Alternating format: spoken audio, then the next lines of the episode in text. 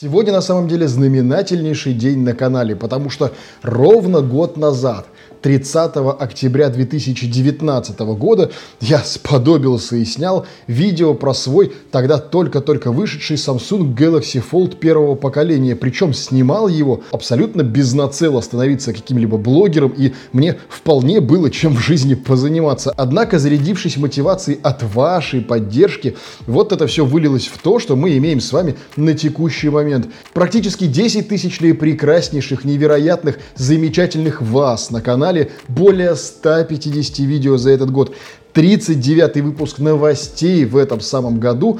Что интересно, за это время я ни секунды не потратил на то, чтобы вложиться, условно говоря, в какую-нибудь рекламу, в какие-нибудь коллаборации с другими блогерами, на чем-нибудь хайпануть и сделать хоть как-то, чтобы этот канал как-то стрельнул чисто за счет хайпа, а не материала, подаваемого на этом канале. Поэтому нужно быть уверенным, что среди этих 10 тысяч человек нет случайно зашедших, и все те, кто здесь каким-либо образом оказался, оказались здесь по своему собственному желанию и знали, зачем сюда шли. Ну а я, что я? Мне остается лишь все так же транслировать в YouTube свое частное, непредвзятое и не подкупленное кем-либо мнение, и в который раз сказать вам, если не ставшее нарицательным, то, по крайней мере, традиционным – Господа, здравствуйте! Сегодня, субботним утром, настало время поговорить о всем том, что произошло в этом самом мире информационных технологий и, в общем-то, от новостей частных, наших с вами и камерных, давайте к глобальным и интересным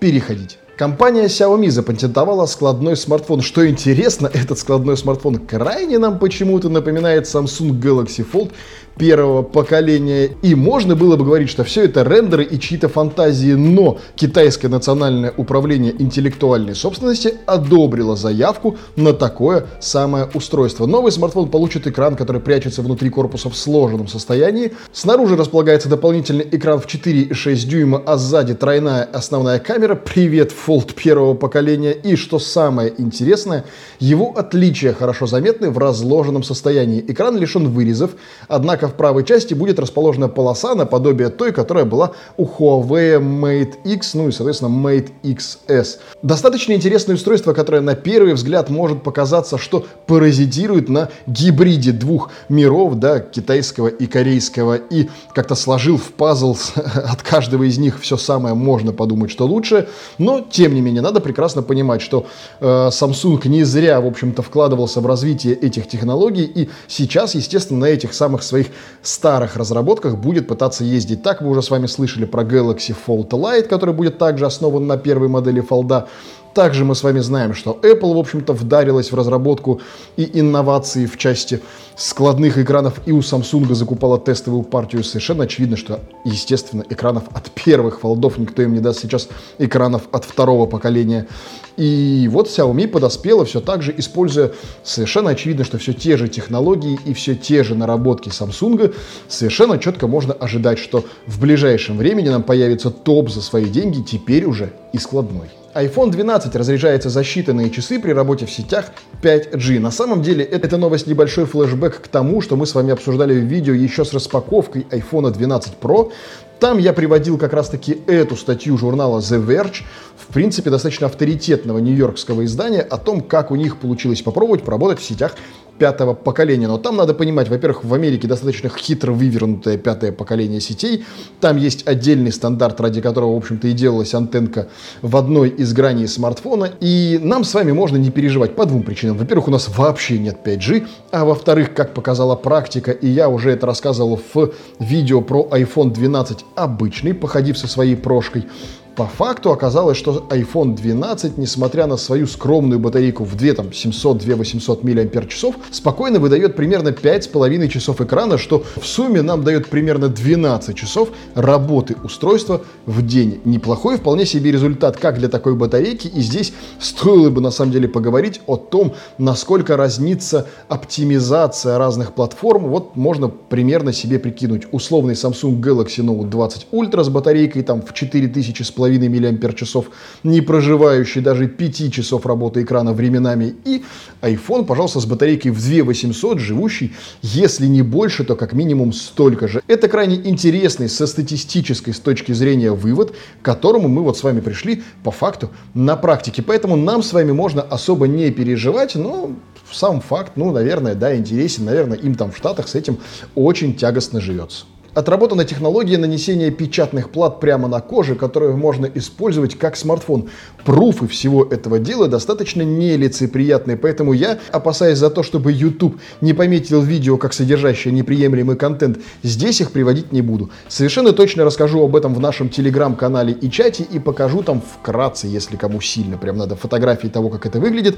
Но в действительности, если рассказывать своими словами, в общем, раньше это была действительно большая проблема именно нанесение печатных печатной платы на кожу и ее туда вживление, чтобы не было отторжения, чтобы вообще это как-то тока проводило и вообще было энергоэффективно. В общем, сейчас всю эту историю делать научились, и мы с вами можем уже в каком-то, ну если не прям вот совсем ближайшем будущем, но в принципе, в будущем говорить о том, что в действительности смартфоны могут нам прямо наносить на кожу. Представляете, пришел такой в магазин, так руку протянул, тебе сюда вот набили некую историю, и она будет работать как некое устройство. Будущее где-то рядом.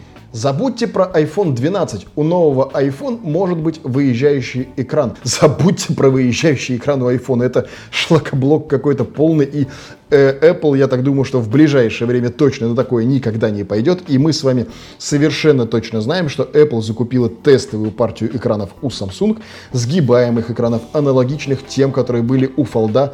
Вопрос первого или второго поколения. Я так думаю, что все-таки первого поколения, если мы с вами говорим о тестовых разработках в частности возрасте. И вот делать такое, ну это прям Крошечная раскладушка Huawei. Компания запатентовала дизайн нового складного смартфона, который, видимо, вобрал в себя как успех Samsung Galaxy Flip, так и эпатажность Motorola Razer. И по своему форм-фактору это симбиоз. На внешней части корпуса располагается дополнительный экран и сдвоенная основная камера, а что касается основного экрана, то он не имеет никаких вырезов или отверстий. Как поговаривают, Huawei может реализовать в этом смартфоне заодно и технологию камеры под экраном. Впрочем, при наличии внешней внешнего экрана основной камерой вполне можно пользоваться для создания селфачей и отказаться от фронтальной камеры. Вообще. Несмотря на то, что Huawei имеет достаточно большие проблемы, да мы все с вами знаем какие, как программных, так и с приобретением комплектующих, ведь большинство поставщиков завязано на американские санкции. Однако, зная, как Huawei умеет лавировать и выходить сухими из воды, как показывает практика сегодняшних дней, э, вполне возможно, что эту раскладушку мы с вами увидим, ну, в этом году так совершенно точно нет, но в следующем году ожидать такого можно. И поминая сейчас Huawei Mate XS добрым словом, можно быть уверенными, что Huawei, имеющий совершенно точно опыт и знающий толк в том, как делать складные устройства, сделает что-то действительно интересное, абсолютно безотносительно моего мнения касательно там, маркетинговых стратегий Huawei, его политики и всего остального. Можно быть уверенным, что устройство будет как минимум интересным. WhatsApp для Android научился разблокировке по лицу. На iPhone это есть уже почти два года. Обожаю такие желтушные заголовки. И тут нужно быть абсолютным дундуком, чтобы не понять, почему на iPhone это есть уже два года, а на Android только-только внедряется. Да ровно потому, что два года, как на айфонах, есть технология Face ID, и там, в общем, разблокировать что-то пальцем нет абсолютно никакого смысла, по крайней мере, на флагманах. И, разумеется, WhatsApp подстраивался в первую очередь под эту данность, а ни в коем случае не разделял айфоны и андроиды, просто потому что большинство флагманов на андроиде сейчас до сих пор используют технологию в Touch ID и не откатали свою технологию разблокировку по лицу вот до хоть сколько-нибудь адекватных адекватных значений, в то время как у iPhone это единственный адекватный способ разблокировки устройства и вообще работы с биометрическими данными на протяжении ближайших нескольких лет у всех выходящих их флагманов. Естественно, WhatsApp туда подстраивался. Нужно ли оно в WhatsApp на Android? Один большой вопрос, потому что большинство устройств на Android в разблокировку по лицу не умеют от слова совсем. И здесь, понятное дело, почему это все только сейчас начинает плавненько тестово внедряться. Поэтому желтая пресса это, конечно, здорово здорово, яркие заголовки это замечательно, но надо четко отделять как бы адекватную информацию от желтухи. Samsung Galaxy S21 Ultra на новых изображениях выглядит иначе. Пожалуй, что под этим новостным заголовком я хотел бы сразу объединить несколько новостей про один и тот же продукт Samsung Galaxy S21 и собрать все то, что про него говорят в сети. Во-первых, еще неделю назад мы с вами обсуждали первые рендеры того, как этот аппарат может выглядеть. На этой неделе нам выкатили не то чтобы новые рендеры, а прям кучу каких-то разнообразных вариаций того, как это могло бы выглядеть на самом деле деле. И если одни из новых рендеров просто повторяли предыдущие, раскрасив их просто в другие цвета и чуть-чуть там что-то видоизменив, то версия о том, что Samsung Galaxy S21 получит Blade дисплей, лично мне греет душу в больше всего. Это выглядит действительно круто и интересно. Тут стоит обратить внимание на несколько фактов и домыслов. Ну, во-первых, по фактам. 26 октября, то есть в понедельник на этой неделе, Samsung подала заявку на регистрацию вот этого самого Samsung Blade стоит экрана в непосредственно патентное бюро, да, как ни странно. А, это, во-первых, по фактам. Выглядит это, по крайней мере, исходя из того, что нам нарендерили на основе патентных заявок, очень и очень круто.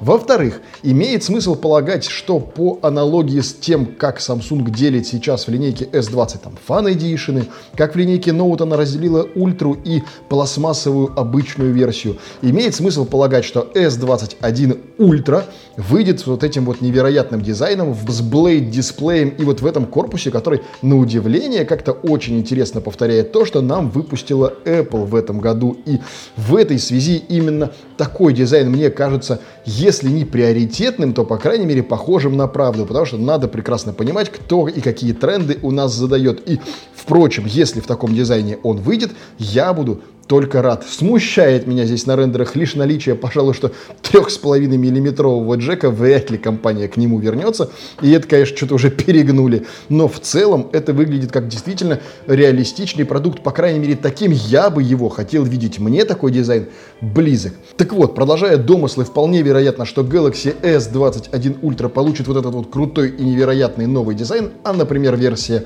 плюс или обычная, или плюс и обычная, получат тот самый дизайн, о котором мы с вами говорили на прошлой неделе. Вполне возможно, что в каком-нибудь, условно говоря, пластиковом корпусе, еще чем-нибудь. Ну, в общем, сами все прекрасно понимаете, как Samsung умеет все урезать даже в, казалось бы, тех версиях, где это абсолютно не нужно. Но, тем не менее, здесь стоит обратить внимание на расположение модулей в блоке основной камеры. Вспышка на этих изображениях переместилась в правый нижний угол, при этом в камере осталось 4 датчика изображения. Все это на самом деле абсолютные нюансы. Тут сейчас на этом можно спекулировать сколь угодно много и генерить вот этих вот новостей прям вот невероятное количество каждую неделю, по факту в них особо глобально ничего не поменялось, если не брать в расчет вот эту вышедшую новость про Blade-версию. Успеет ли Samsung к январю 2021 года, ожидаемой дате презентации Samsung Galaxy S21, реализовать этот дизайн и разделит ли он версии S21 Ultra плюс и обычную версию по дизайну, реализует ли он такую Blade-версию или оставит все как было на рендерах прошлой недели, мы с вами по факту могли бы спекулировать, мусолить и обсуждать здесь сколь угодно долго. По фактам же узнаем, вероятно, в следующих выпусках новостей.